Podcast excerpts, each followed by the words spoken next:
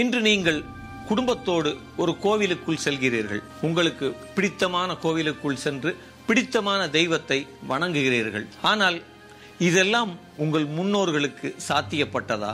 இந்த சமூகத்தில் உள்ள அனைத்து மக்களும் கோவிலுக்குள் அனுமதிக்கப்பட்டனரா? இல்லை. வைக்கத்தில் இருக்கும் சிவன் கோவிலுக்குள் நுழைவதற்கு அந்த கோவிலை சுற்றி இருக்கக்கூடிய வீதிகளிலே நடப்பதற்கும் எத்தனை பெரும் போராட்டங்கள் நடைபெற்றன? அந்த மக்கள் எவ்வாறாக அந்த போராட்டத்தில் வென்றார்கள்? இதைத்தான் இந்த போராட்டங்களின் கதை தொகுதியில் நாம் பார்க்கவிருக்கிறோம்.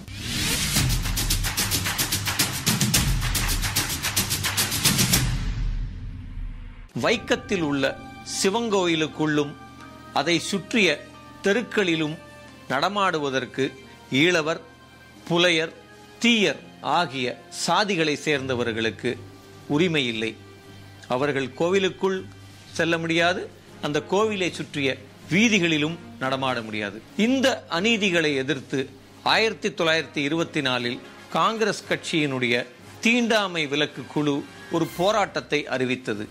இந்த அநீதிகளை எதிர்க்க வேண்டும். மக்கள் அனைவரும் இங்கே நடமாட வேண்டும். இந்த கோவிலுக்கு செல்வதற்கு அனைவருக்கும் உரிமை இருக்கு என்று அந்த போராட்டத்திற்கு காங்கிரசினுடைய தீண்டாமை விலக்கு குழு அறைகூவல் விடுத்தது. ஆனால் மக்கள் பயந்தார்கள்.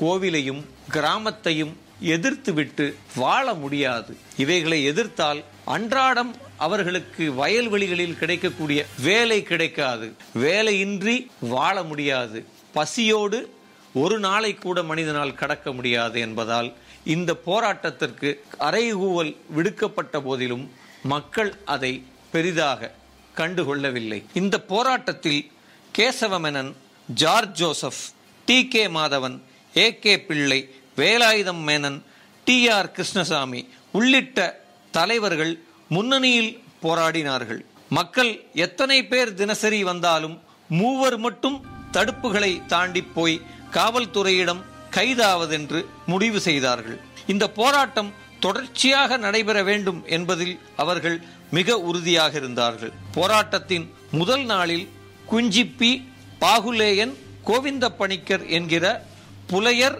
ஈழவ நாயர் சமூகத்தை சேர்ந்த மூவர் மட்டும் தடையை மீறி உடனடியாக கைது செய்யப்பட்டார்கள். ஆறு மாத சிறை தண்டனையும் ஐநூறு ரூபாய் அபராதமும் அவர்களுக்கு விதிக்கப்பட்டது. இந்த போராட்டத்தை பற்றிய பேச்சு மெல்ல மெல்ல காற்றில் பரவியது. நாராயணகுரு இந்த போராட்டத்திற்கு தன்னுடைய முழுமையான ஆதரவை தெரிவித்தார். அவர் தன்னுடைய பேலூர் மடத்தை இந்த போராட்டக்காரர்கள் தங்குவதற்கு அனுமதித்தார். இந்த போராட்டத்தின் தினசரி செய்திகள் காந்தியை எட்டியபடி இருந்தது. காந்தி அங்கிருந்து இந்த போராட்டத்தை வாழ்த்தி கடிதங்களை எழுதினார். ஆனால் அந்த கடிதங்களிலே காவல்துறை எத்தனை அராஜகங்களை செய்தாலும் எத்தனை பலம் கொண்டு தாக்கினாலும் திரும்பி அடிக்கக்கூடாது. இந்த போராட்டம் அகிம்சை வழியில் மட்டுமே நடைபெற வேண்டும் என்று காந்தி அறிவுரை வழங்கினார். ஜார்ஜ் ஜோசப் அவர்கள் வட இந்தியாவிலிருந்து காங்கிரசினுடைய தலைமை பொறுப்பில் இருக்கும் ஒருத்தர் இந்த போராட்டத்திற்கு வர வேண்டும் என்று ஜார்ஜ் ஜோசப் கடிதம் எழுதினார். இருப்பினும் வட இந்தியாவிலிருந்து ஒரு தலைவர் இந்த சூழ்நிலையில் அங்கே தெற்கே வர இயலாது என்பதால் காங்கிரஸ் தமிழ்நாடு காரிய கமிட்டியினுடைய தலைவர் பெரியார் அவர்களை உடனடியாக அங்கே செல்ல கட்சி நிர்பந்தித்தது. கட்டளையை ஏற்று பெரியார் உடனடியாக ஈரோட்டிலிருந்து வைக்கம் நோக்கி புறப்பட்டார். பெரியார் நேரடியாக வைக்கத்திற்கு செல்லவில்லை. பெரியார் முதலில் வைக்கத்தை சுற்றி இருக்கக்கூடிய எல்லா கிராமங்களுக்கும் தன்னுடைய பயணத்தை மேற்கொண்டார். ஒவ்வொரு கிராமத்திற்கும் சென்று அவர் இந்த ஆதிக்க சமூகம் இந்த ஆதிக்க நடைமுறைகள் இந்த தீண்டாமை நடைமுறைகள் என இந்த சமூகம் எவ்வாறாக பிரிந்து கிடக்கிறது எவ்வாறாக சாதிகளாக கூறு கூறாக கிடைக்கிறது நாம் முதலிலே இந்த நடைமுறைகளுக்கு எதிராக கேள்விகளை கேட்க வேண்டும் என்று பெரியார் இந்த கேள்வி கணைகளை வைக்கத்தை சுற்றி இருக்கக்கூடிய கிராமங்களிலே விதைத்தார். கல்லை இறக்குவதால் தீயர் தாழ்ந்தவர்கள் என்றால் அவர்கள் இழக்கும் கல்லை குடிப்பவர்களும் தாழ்ந்தவர்கள் தானே ஒரு உடலில் இருக்கக்கூடிய வலது பக்கம் இடது பக்கத்தை விட உயர்ந்தது என்றால் நம்மை யாராவது தன்னுடைய வலது காலால் உதைத்தால் அல்லது வலது கரத்தால் அடித்தால் நாம் சிரிப்போமா? இப்படி இந்த சமூகத்தில் இருக்கக்கூடிய வெவ்வேறு விதமான நம்பிக்கைகளை தொடர்ந்து பெரியார் கேள்விக்குள் உட்படுத்தினார். இறந்த மாட்டை அறுக்கும் பறையர் சமூகத்தினர் தீண்டத்தகாதவர்கள் என்றால் மனித உடலை அறுக்கும் பிராமண டாக்டர்கள் நாயர் டாக்டர்கள் தீண்டத்தகாதவர்களாக தானே இருக்க வேண்டும் என்று பெரியார் ஒரு பெரும் கேள்வியை ஊரூராக சென்று எழுப்பினார். ஈழவரின் மீதான தீண்டாமையை குறித்து பேசும்போது பெரியார் இன்னும் விரிவாக பேசுகிறார். ஒரு உடம்பின் கழிவுகளை சுத்தப்படுத்துவது போன்று குறிப்பிட்ட பணிகளுக்கு மட்டும் இடதுகை பயன்படுகிறது. ஒவ்வொரு கையுக்கும் தனித்த தாய் தந்தை உண்டா? இடது கையை தொடும்போதெல்லாம் வலது கை குளித்து முழுக வேண்டுமா? என்கிற கேள்விகளை பெரியார் எழுப்பினார். நாம் ஒரு கோவிலுக்குள் செல்லும் போது இடது கையை விட்டுவிட்டா செல்கிறோம். அதையும் அழைத்து கொண்டுதானே கோவிலுக்குள் செல்கிறோம் என்று இந்த இடது வலது என்கிற இந்த நம்பிக்கைகள் பிரிவுகளை எல்லாம் காலில் போட்டு மிதித்தார் பெரியார். பெரியாரினுடைய இந்த கேள்விகள் மக்கள் மனதில் பெரும் சிந்தனைகளை விதைத்தது. மெல்ல மெல்ல இது ஒரு மக்கள் போராட்டமாக உருவெடுத்தது. இந்த இடத்தில்தான் மக்கள் தினசரி ஒரு பிடி அரிசியை இந்த போராட்டத்திற்கு வழங்கத் தொடங்கினார்கள்.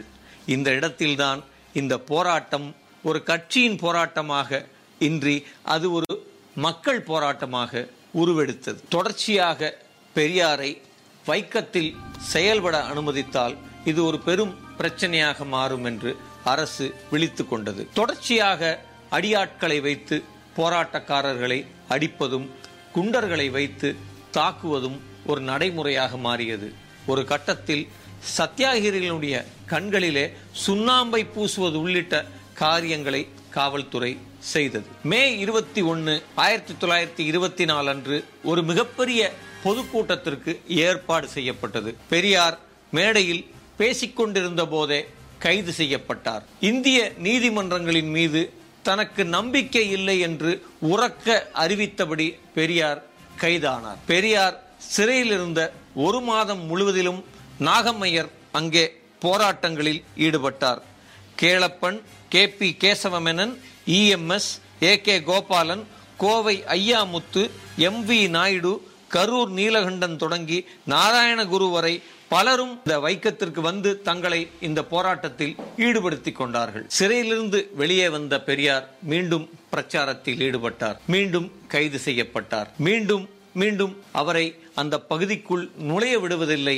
அவர் இருந்தால் அங்கே ஒரு பெரிய பிரச்சனை ஏற்படும் என்று சிறையில் வைத்திருந்தார்கள். திருவனந்தபுரம் கோட்டயம் என பல சிறைகளிலே அவர் மாற்றி மாற்றி அடைக்கப்பட்டார். கைகளிலும் கால்களிலும் விலங்குகள் பூட்டப்பட்டு கடுங்காவல் தண்டனையில் பெரியார் இருந்தார். அப்படி பெரியாரை சிறையில் அடைத்து வைத்திருந்த காலத்தில் நம்பூதிரிகளும் பார்ப்பனர்களும் இணைந்து சத்ரு சம்ஹார யாகம் என்கிற ஒரு யாகத்தை நடத்தினார்கள். அது பெரியாரை கொல்வதற்கான ஒரு யாகம். ஆனால் பெரியார் உயிருடன் சிறைச்சாலையிலிருந்து திரும்பினார். இந்த யாகங்களுக்கு உத்தரவிட்ட திருவாங்கூர் மகாராஜா ஒரு வார காலத்தில் இறந்து போனார் என்பது அன்றைய காலகட்டத்தினுடைய முக்கிய செய்தி. அதன் பிறகு வைக்கத்திலிருந்து பெரியார் சென்னைக்கு வருகிறார். சென்னை வந்ததும் பெரியார் மீண்டும் கைது செய்யப்படுகிறார். அவர் எதற்காக கைது செய்யப்பட்டார் என்ற தகவல்கள் வெளியாகவில்லை. அந்த நேரம் காவல்துறை அறிவித்தது ஆறு மாதங்களுக்கு முன்னால் மயிலாப்பூரில் அவர் ஒரு பொதுக்கூட்டத்தில் பேசிய போது சில கருத்துக்களை தேச விரோதமாக உரையாற்றினார் என்கிற காரணத்திற்காக அவரை கைது செய்கிறோம் என்று காவல்துறை அறிவித்தது. பத்திரிகைகள் தொடங்கி கட்சி தலைவர்கள் வரை அனைவரும் அரசை சாடினார்கள். பெரியாரை வைக்கத்திற்கு செல்லவில்லாமல் தடுப்பதற்குத்தான் இந்த முயற்சியில் அரசு ஈடுபடுகிறது என்று பத்திரிகைகள் எழுதின. இந்த காலகட்டத்தில் வைக்கத்திற்கு வர வேண்டும் என்கிற எண்ணம் ஏற்படுகிறது. காந்தி வைக்கத்திற்கு வருகிறார். பெரியாரை அவரை அழைத்து கொண்டு வைக்கத்திற்கு செல்கிறார். அங்கே மகாராணி அவர்கள் மூவரையும் வைத்துக்கொண்டு ஒரு பேச்சுவார்த்தையை நடத்துகிறார். அந்த பேச்சுவார்த்தையின் முடிவில் இதுவரை உரிமை மறுக்கப்பட்ட அந்த வீதிகளிலும் இனிமே மக்கள் நடமாடலாம் என்று பேச்சுவார்த்தையில் ஒரு வெற்றி காணப்பட்டது. வைக்கம் போராட்டம் இந்திய போராட்டங்களிலே மிக முக்கியமான மிக முதன்மையான ஒரு ஆலய நுழைவு போராட்டமாக எளிய ஜனங்களுக்கான ஒரு ஜனநாயக வழியிலான ஒரு சத்தியாகிரக வழியிலான ஒரு வெற்றி போராட்டமாக பார்க்கப்பட்டது. இந்த போராட்டத்திற்கு கிடைத்த மிகப்பெரிய வெற்றிக்கு பிறகு ஒரு மிகப்பெரிய பாராட்டு விழா நடத்தப்படுகிறது. அந்த பாராட்டு விழாவிலே பெரியார் அவர்களுக்கு திருவிக்கா அவர்கள் வைக்கம் வீரர் என்ற பட்டத்தை வழங்குகிறார். இந்த போராட்டங்களுக்கு பின்னர் கேரளா முழுவதிலும் இருந்த கோவில்களிலே இந்த போராட்டங்கள் நடைபெற்றன. வைக்கத்தில் கிடைத்த வெற்றியை அடிப்படையாக கொண்டு மகாத்மா காந்தி அவர்கள் இந்தியா முழுவதிலுமே ஆலய நுழைவு பிரவேசங்களை ஆலய நுழைவு போராட்டங்களை நடத்த உத்தரவிட்டார். இந்த காலகட்டத்தில் விவேகானந்தர் அவர்கள் திருவாங்கூர் முழுவதிலுமே பயணிக்கிறார். அவர் இந்தியா முழுவதிலும் பயணிக்கிறார். அவர் தன்னுடைய நாட்குறிப்பில் விரிவாக எழுதுகிறார். அவர் திருவாங்கூரில் பார்த்த நடைமுறைகளை பார்த்துவிட்டு அவர் எழுதுகிறார் இந்த திருவாங்கூர் பைத்தியக்காரர்களின் புகலிடம் என்று விவேகானந்தர் விவரிக்கிறார். இப்படித்தான் நம் ஊர் இருந்தது. நம் ஊரில் அனைவரும் சமமாக இல்லை. நாம் சாதிகளாக அடுக்குகளாக ஒன்றின் கீழ் ஒன்றும் ஒன்றில் மேல் ஒன்றுமாக அடுக்கப்பட்டோம். இங்கே இருக்கக்கூடிய அனைவரும் இன்றைக்கு ஒரு கோவிலுக்குள் செல்லலாம். ஆனால் ஒவ்வொரு சாதியினரும் எந்த காலகட்டத்தில் கோவிலுக்குள் நுழைய அனுமதிக்கப்பட்டோம் என்பதை நாம் வருங்கால தலைமுறைக்கு சொல்லி வளர்க்க வேண்டிய ஒரு அவசியம் இருக்கிறது. இந்தியா சுதந்திரம் பெற்ற பிறகு பாபா சாஹேப் அம்பேத்கர் அவர்கள் நமக்கு ஒரு சமத்துவத்தை உத்தரவாதப்படுத்தக்கூடிய அரசியலமைப்பு சட்டத்தை வழங்கினார். அந்த அரசியலமைப்பு தான் இன்றைக்கு தீண்டாமை உள்ளிட்ட எல்லா பாகுபாடுகளையுமே கிரிமினல் குற்றங்களாக அறிவித்திருக்கிறது. அதற்கு பிறகுதான் இங்கே ஒரு சமத்துவம் நோக்கிய பயணம் நடைபெறத் தொடங்கியிருக்கிறது. கொஞ்சம் யோசித்து பாருங்கள். பாபா சாஹேப் அம்பேத்கர் அவர்களினுடைய அரசியலமைப்பு சட்டம் இல்லையெனில் விவேகானந்தர் வர்ணித்தது போல் இந்தியா என்னவாக இருந்திருக்கும் என்பதை உங்கள் கற்பனைக்கே விட்டு விடுகிறேன்